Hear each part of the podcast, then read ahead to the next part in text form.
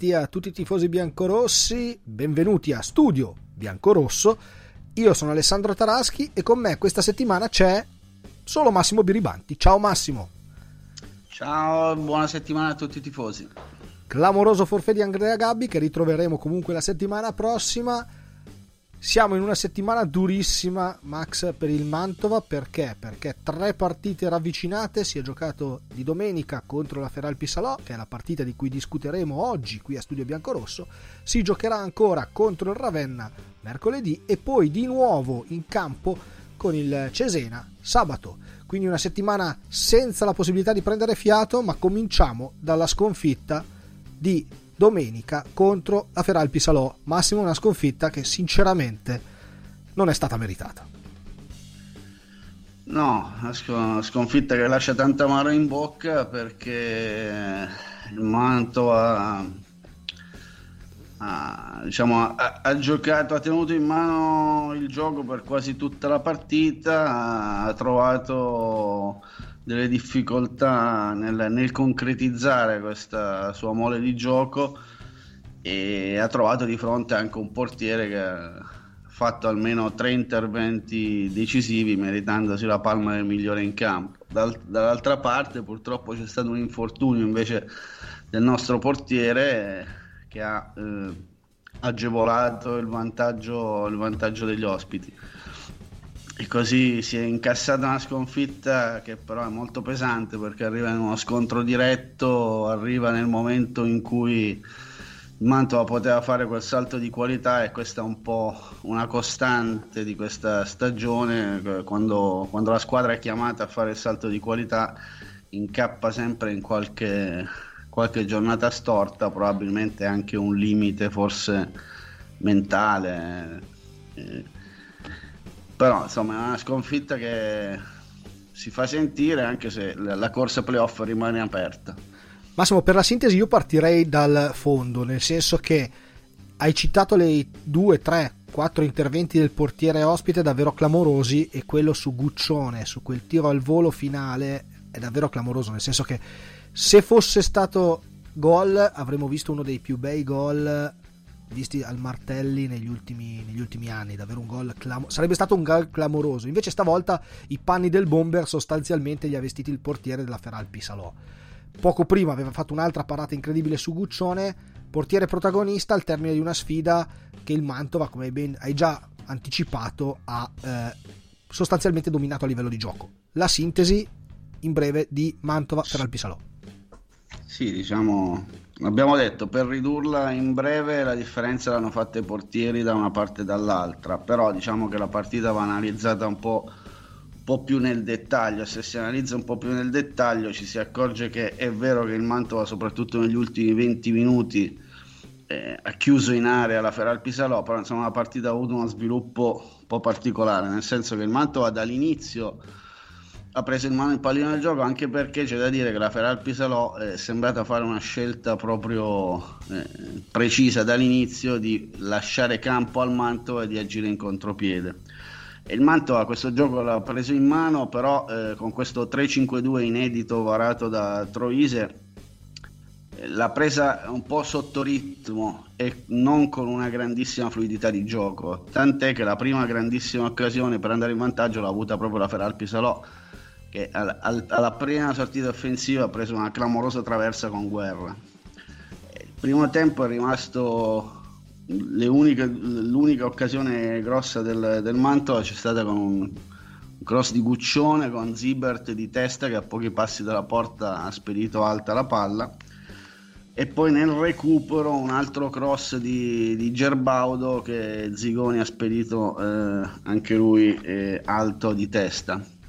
Nell'intervallo quindi ci si aspettava magari qualche mossa dalla panchina per, per dare un po' più di vivacità all'attacco del Manto, ah, questo non è avvenuto purtroppo alla ripresa delle, delle ostilità c'è stato un cross dalla destra del giovane terzino Bergonzi della Feral Pisalò, eh, la palla ha preso una traiettoria strana andando verso il secondo palo Tosi poteva smanacciarla via, ma evidentemente ha valutato di poter uscire nella presa e invece nel, nell'andare indietro ha sbattuto contro il palo ed è finito in porta con la palla in mano, insomma, in modo un po' goffo. Purtroppo un errore clamoroso, cose che succedono anche a portieri di categoria superiore, anche diciamo ben più esperti del nostro numero 22 21enne. E da lì il Manto ha avuto 10 minuti di, di sbandamento e la Feral Pisalo ha avuto altre due grosse occasioni per chiudere la partita, entrambe con guerra, che per fortuna però da ottima posizione, prima, prima di piede e poi di testa, non ha centrato la porta. Quindi sono arrivati i cambi auspicati e quindi Troisi ha messo dentro prima che Dira, poi Zappa e Ganz, è passato al 3-4-3 la squadra ha ritrovato pian piano delle linee di gioco probabilmente più familiari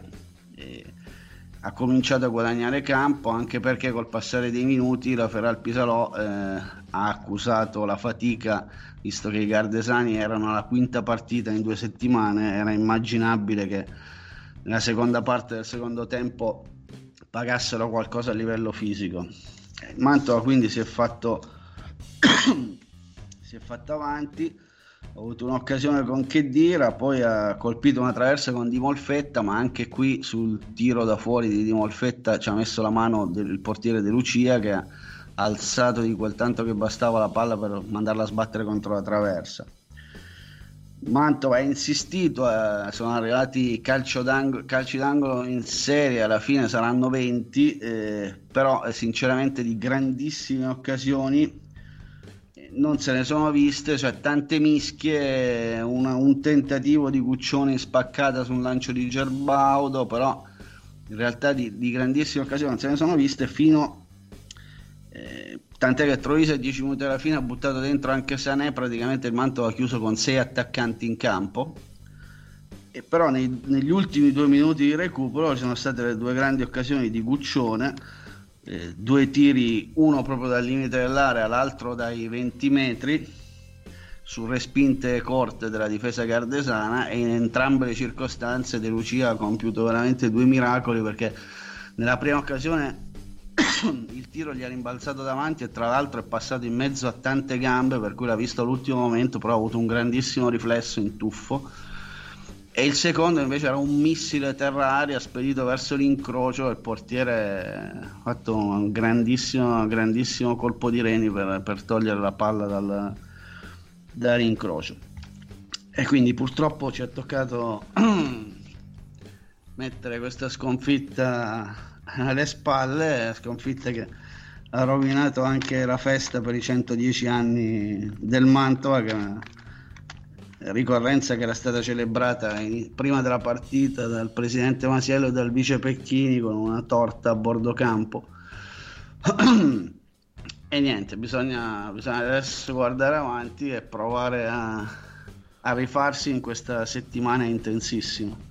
assolutamente una torta dal sapore, dal retrogusto amaro perché obiettivamente 20 calci d'angolo, Max. Se non è record, poco ci manca. Sinceramente, 20 calci d'angolo sono davvero tantissimi. Hai citato il tiro di Dimolfetta e devo dirti che sarà per il 33 sulla maglia, sarà per il tipo di tiro che ne è uscito. Mi ha ricordato un, eh, un, un tiro di Tarana di tanti anni fa però eh, fu, fu, più fortunato Tarana in quell'occasione perché la palla entrò, stavolta davvero quelle, quelle, dita di De Lucia sono riuscite a sventare anche quel colpo prima dell'europarata, si direbbe eurogol se fosse un attaccante dell'europarata finale perché ha fatto veramente una cosa straordinaria, due gesti straordinari, sia il tiro al volo che eh, la parata sono state qualcosa davvero di eccezionale. Non ha detto bene al Mantova, Mantova che ora è in dodicesima posizione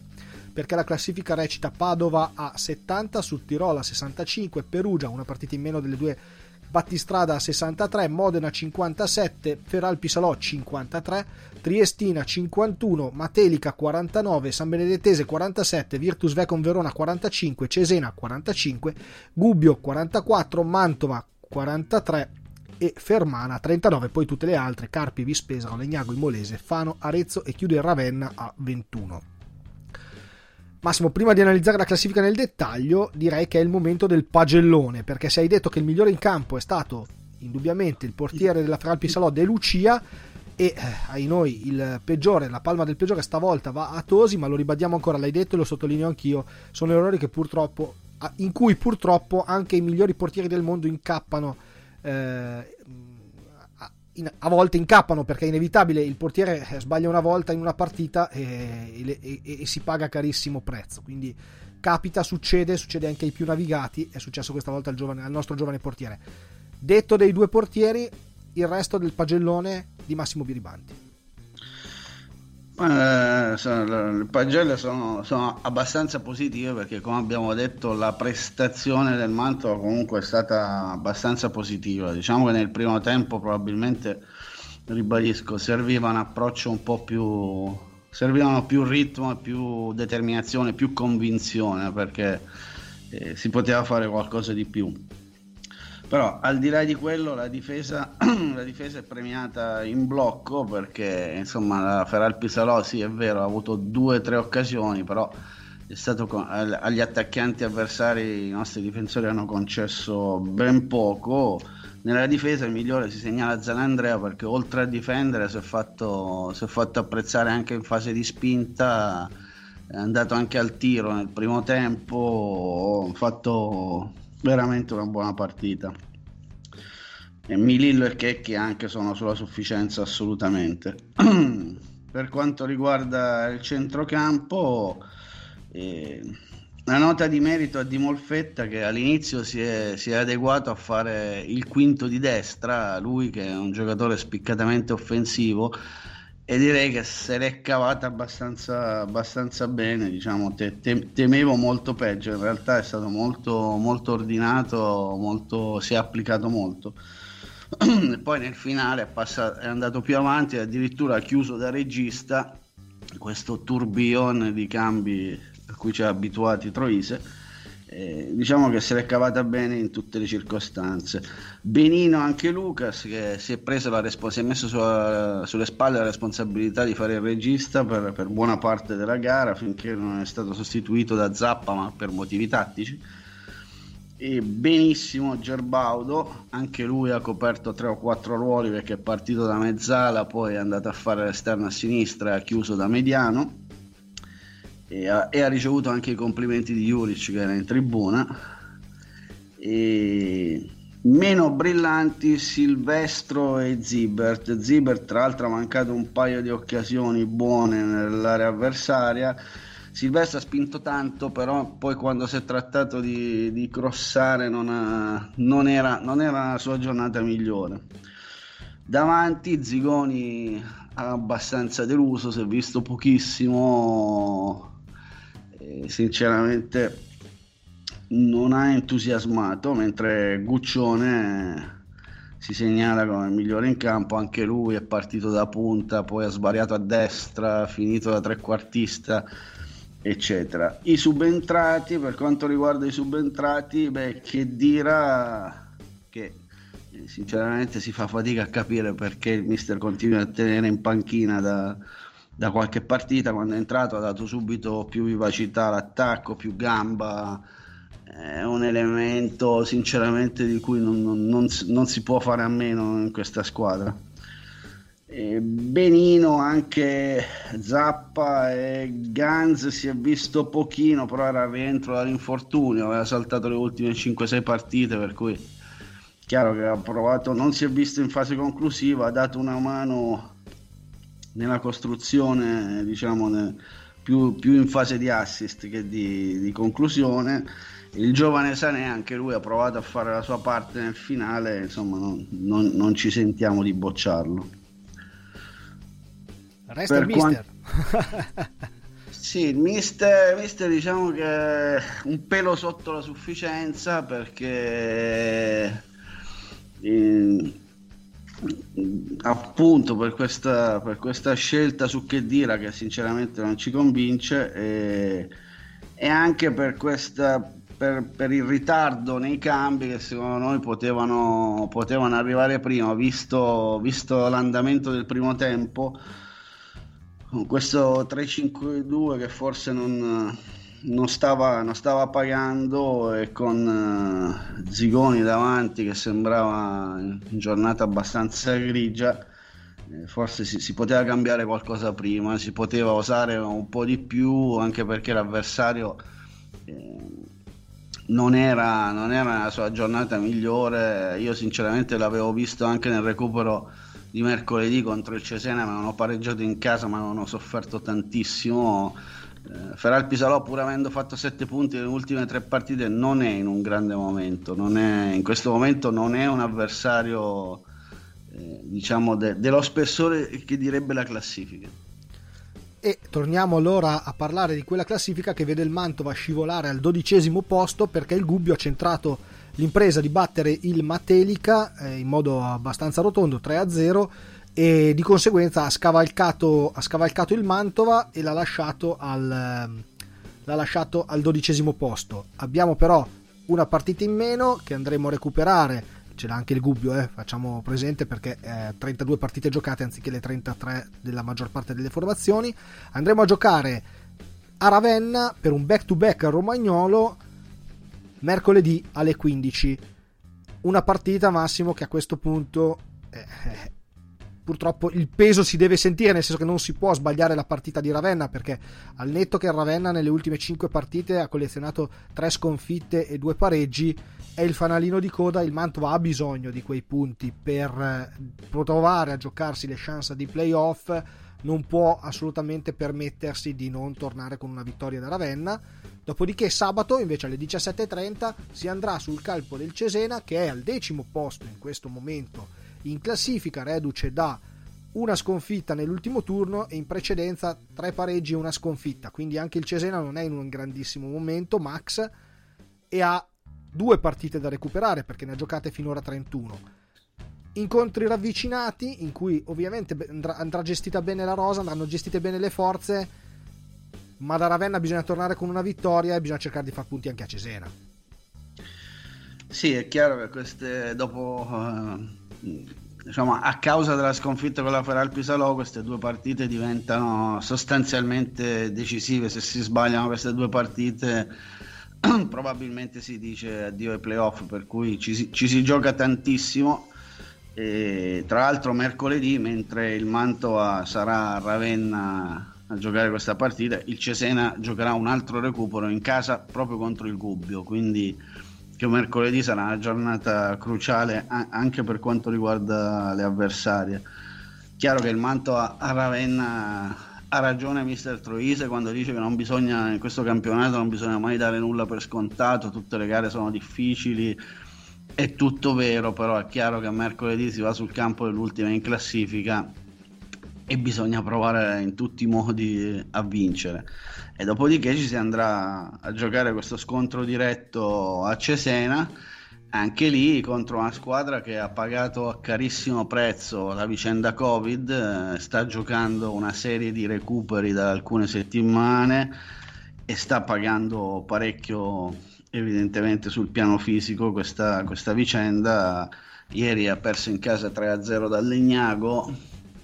che non è esattamente il Real Madrid e quindi insomma può essere un, una buona occasione per il Manto anche se queste gare ravvicinate arrivano purtroppo in un momento in cui il Manto ha parecchi infortuni quindi una rosa abbastanza ristretta i giocatori dovranno stringere un po' i denti però c'è da, c'è da dire che comunque sa- sabato alla terza partita settimanale si troverà un Cesena che sarà sicuramente più stanco di noi perché eh, ha giocato dei recuperi anche la settimana scorsa, quindi sta giocando ogni tre giorni da qualche settimana, per cui sul piano fisico non, non dovremmo partire svantaggiati, almeno quello. E da un punto di vista tattico, invece, Massimo, cosa ti aspetti per queste due gare? Allora, ha provato Mr. Troise il 3-5-2, non ha dato i risultati probabilmente che si aspettava il tecnico. Quando si è rimesso 3-4-3, la, l'approccio è cambiato ed è migliorato. Ti aspetti un ritorno al modulo che ha sembrato essere quello che dava più risultati ai biancorossi? E può darsi il suo diciamo, il suo problema in questo momento è la contemporanea assenza di Bianchi e Pinton sulla destra, per cui dice da inventarsi un terzino destro vero non esiste, tranne Esposito che è stato reintegrato in rosa proprio questa settimana, però non gioca da tre mesi, per cui bisogna vedere in che condizioni, che condizioni è e se, se, se, c'è la volontà di, di rischiarlo magari. Perché è chiaro che eh, la scelta del 352 probabilmente è dovuta a un modulo che dava un minimo più di copertura esponeva un po' meno di Molfetta che sulla destra sicuramente non è un terzino, è più un attaccante che un terzino, per cui eh, si cercava un po' di bilanciare, di bilanciare la, la, la, copertura lì, lì, sulla destra. Bisogna vedere adesso se, se c'è l'intenzione magari di rischiare, di rischiare Esposito, allora magari si, si, si potrebbe tornare al 3-4-3. E comunque insomma, c'è, c'è, un po' da fare di necessità virtù e anche a metà campo con l'infortunio di militari, con la convocazione di Saveliev in nazionale i, i, numeri sono ridotti e quindi anche lì eh,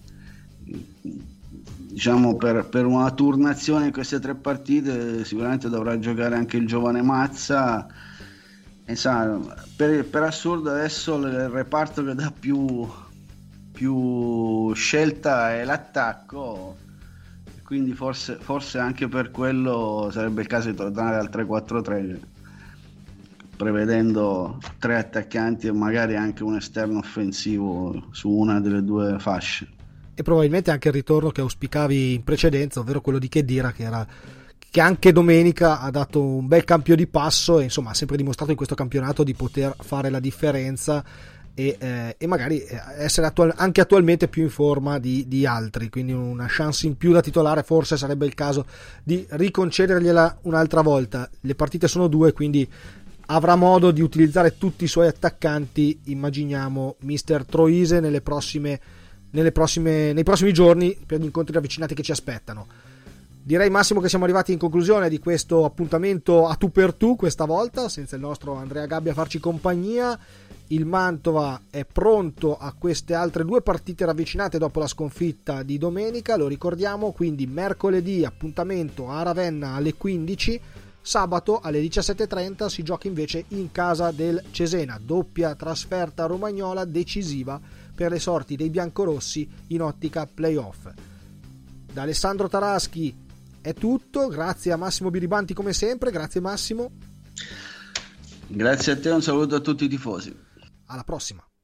Sul campo del Mantova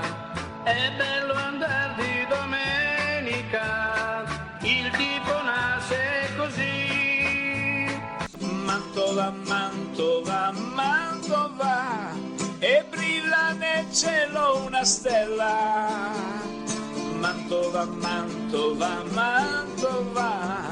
per noi sei la cosa più bella. Il tifo mantovano esplode come allora. Squadra biancorossa, sei la squadra del mio cuore. Squadra biancorossa, sei la squadra preferita. E al Martelli tu sentirai un grande coro cantar così. Mangova, grande squadra mia.